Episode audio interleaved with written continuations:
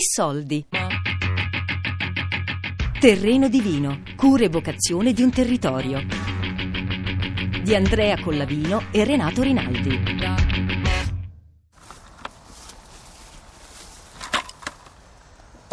Il Friuli sappiamo che è un territorio vocato alla viticoltura, ma lo sappiamo soprattutto noi friulani perché ci viviamo, perché facciamo viticoltura.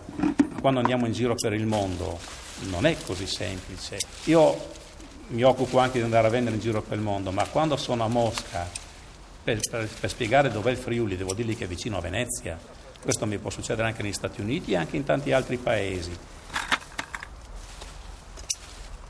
Uso dire che questi sono gli ultimi vigneti della pianura padana. Siamo praticamente in vista del confine con la ex Jugoslavia.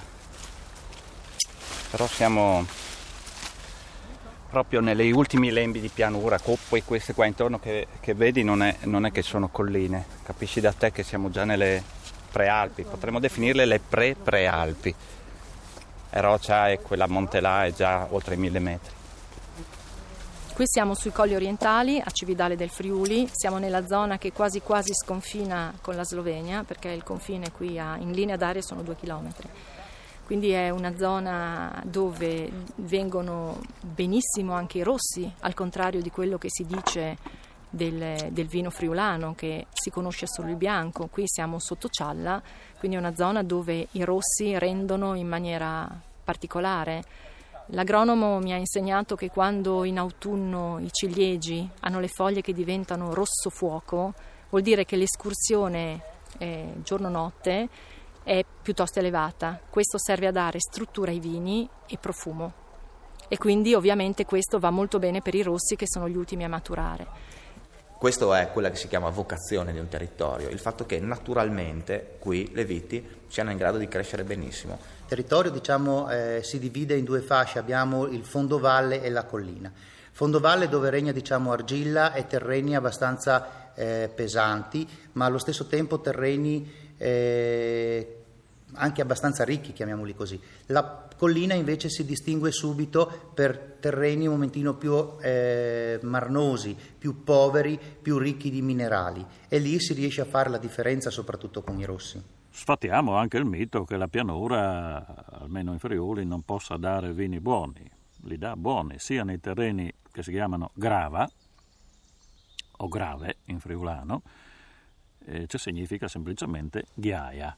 Nella pianura eh, più verso il mare, dove non ci sono più le grave, ma prevalgono terreni di tipo anche argilloso qualche volta, beh, lì sono famosi tuttora certi rossi.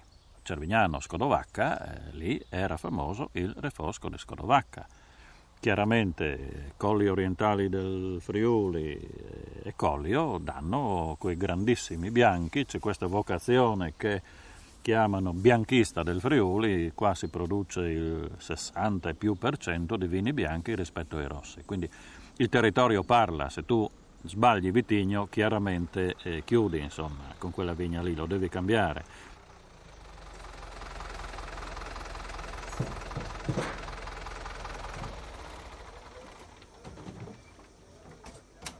Eh, si può dire che eh, la zona era è conosciuta per il vino dall'antichità, pensiamo solo che Aquileia era forse per un periodo forse la seconda città più importante dell'impero romano. E la sua economia eh, principale era proprio il porto eh, attraverso il quale eh, partiva il vino, quindi era eh, de, forse la principale categoria merceologica faceva lav- lavorare il porto di Aquileia tanto per dire. Poteva essere come Bordeaux ai tempi degli inglesi, ecco. I documenti medievali parlano in generale di vino come termine generico, perché il vino serviva sostanzialmente a pagare l'affitto.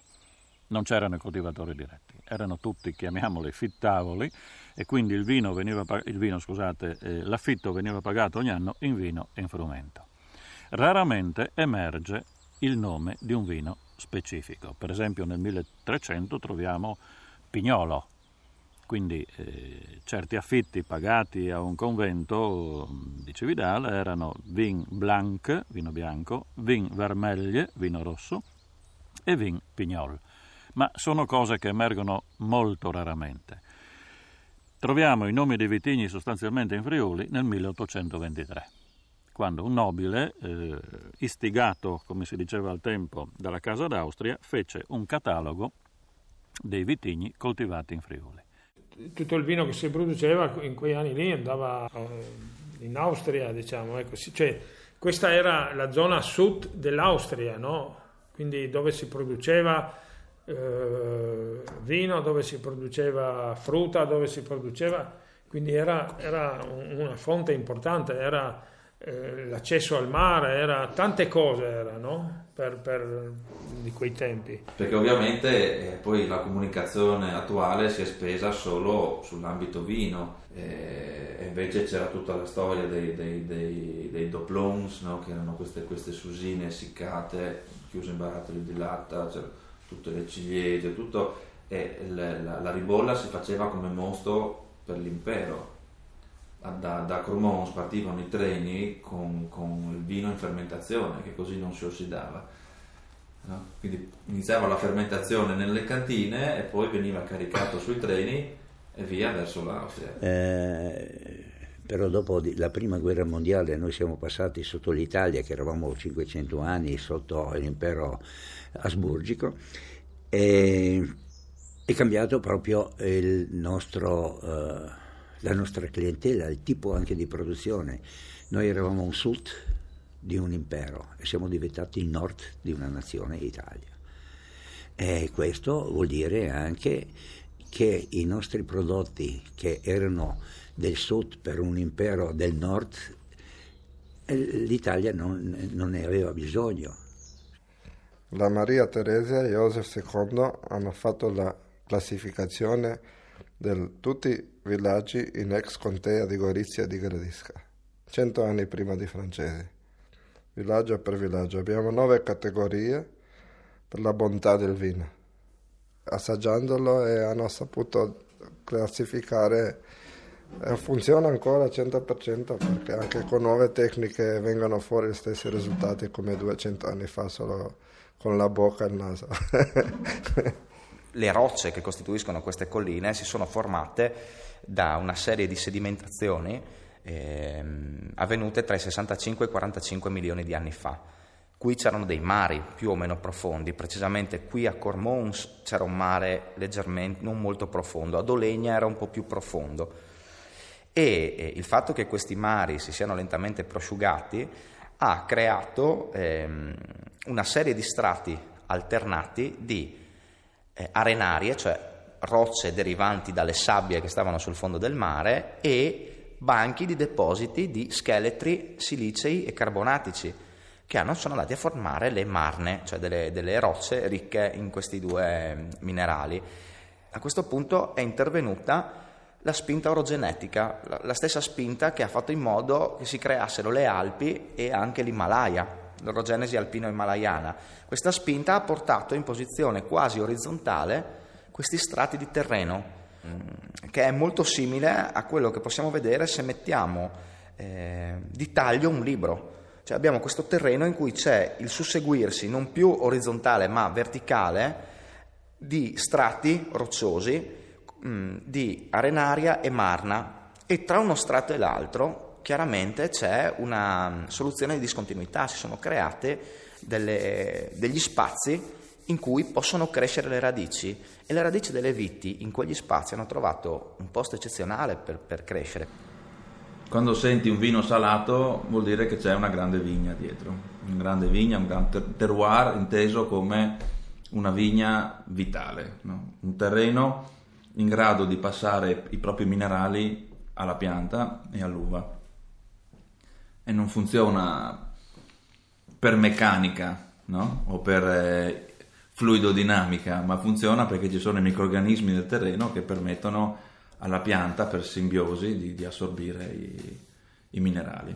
Quando tu sbanchi una collina vai in profondità di 40, 30, 40 cm, i microrganismi cominciano a non esserci più. Quando tu sbanchi una collina e vai giù a 6-7 metri di profondità, porti alla luce un terreno che è senza microrganismi.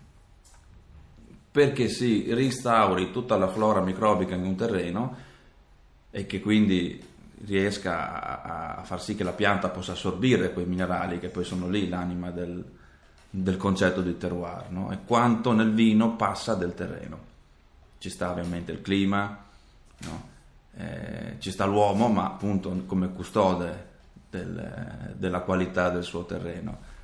Ma attenzione, eh, eh, io a posteriori, andando, facendo questo lavoro, rompendomi la testa, sbagliando qualche volta, mi, eh, ho, ho, ho, constatato che la, ehm, le cose che fanno funzionare in vigneto sono cose belle, le cose brutte non lo fanno funzionare. Adesso no, non voglio dire che questa sia una regola generale, ma nel concreto è così. E allora, è, è un vigneto brutto darà vino cattivo. E abbiamo parlato prima di terrazzamenti larghi, alti, le scarpate. Ecco, quel, quel modo di eh, muovere il terreno eh, fa sì che quel terreno funzionerà in modo pessimo. Ecco, laddove invece il terreno sarà stato terrazzato eh, con un impatto ambientale minimo, quel terreno dal punto di vista viticolo funzionerà molto molto meglio. È, è, è così, d'altronde eh, sì, questo non voglio dire che è una, una regola generale per tutto, però per la viticoltura funziona così. Io adesso mi dedico all'architettura ambientale dei vigneti, no? quindi non vigneti intensivi ma vigneti promiscui dove ci sono gli alberi in mezzo, c'è l'acqua stagna, c'è tutto questo per fare l'ambiente bello. No? Perché nel momento che fai il vigneto uh, già distruggi la natura. No? Che quando ero giovane pensavo facendo il vigneto che, che bello, che bello, invece non è niente bello. Distruggi un bosco, distruggi un prato e quindi peggiori l'ambiente naturale. Quindi è, mia, poi, è, mia, uh, è mio dovere cercare di sistemare tutto questo con uh, il ripristino, quindi di impiantare in mezzo dei vigneti sulle terrazze gli alberi da frutto, si sta impiantando gli olivi e così. E questo non tanto per poi avere un uh, reddito da queste piante, ma da, avere, da creare un, uh, un ambiente più bello e eh, soprattutto anche per la vita più eh, funzionale. No?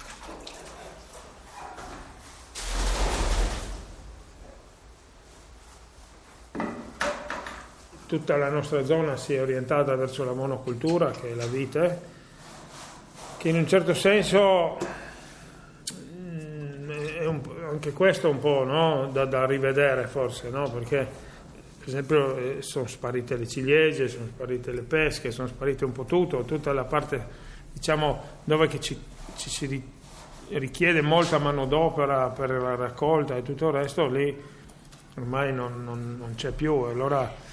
Fare promiscuo vuol dire avere diverse piante in mezzo e quindi più naturale. No? La vita ci vive meglio perché fare un vigneto intensivo è come avere un allevamento di mucca intensivo è sempre un problema intensivo, no? si creano delle malattie più frequenti, più, più facile, eh, invece se, se, noi abbiamo eh, una stalla con quattro mucche abbiamo problemi per quattro mucche, se abbiamo per mille mucche è moltiplicato, no? e così è nel vigneto. No?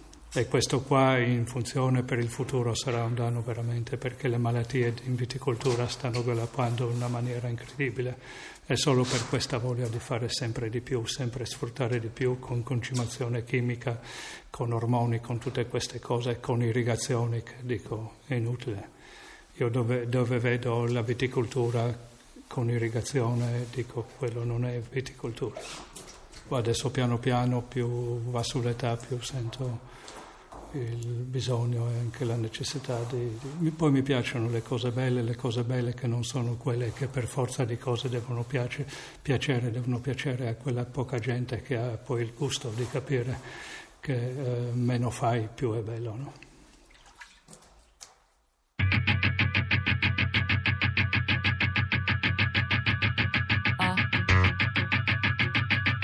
Terreno divino, cura e vocazione di un territorio di Andrea Collavino e Renato Rinaldi. A cura di Fabiana Carobolante, Daria Corrias, Elisabetta Parisi e Lorenzo Pavolini. Podcast su tressoldi.rai.it